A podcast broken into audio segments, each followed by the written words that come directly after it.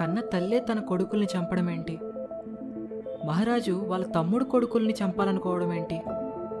ఒక స్త్రీకి ఐదుగురితో పెళ్ళి జరగడం ఏంటి? నిండు సభలో ఒక ఆడదాన్ని వస్త్రాభరణం చేయడం ఏంటి? అన్నాదమ్ముల మధ్య యుద్ధం ఏంటి? ప్రతి రాజు వేరు వేరు పక్షాన యుద్ధం చేయడం ఏంటి?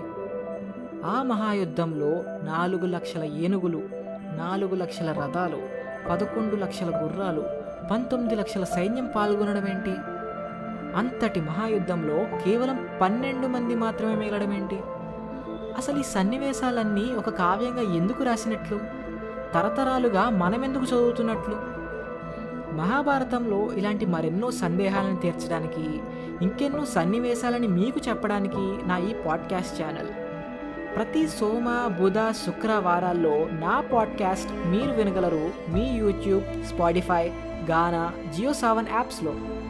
మీ అందరినీ వచ్చే పాడ్కాస్ట్లో కలుసుకుంటారని ఆనందిస్తూ మీ దగ్గర సెలవు తీసుకుంటున్నాను. జై హింద్.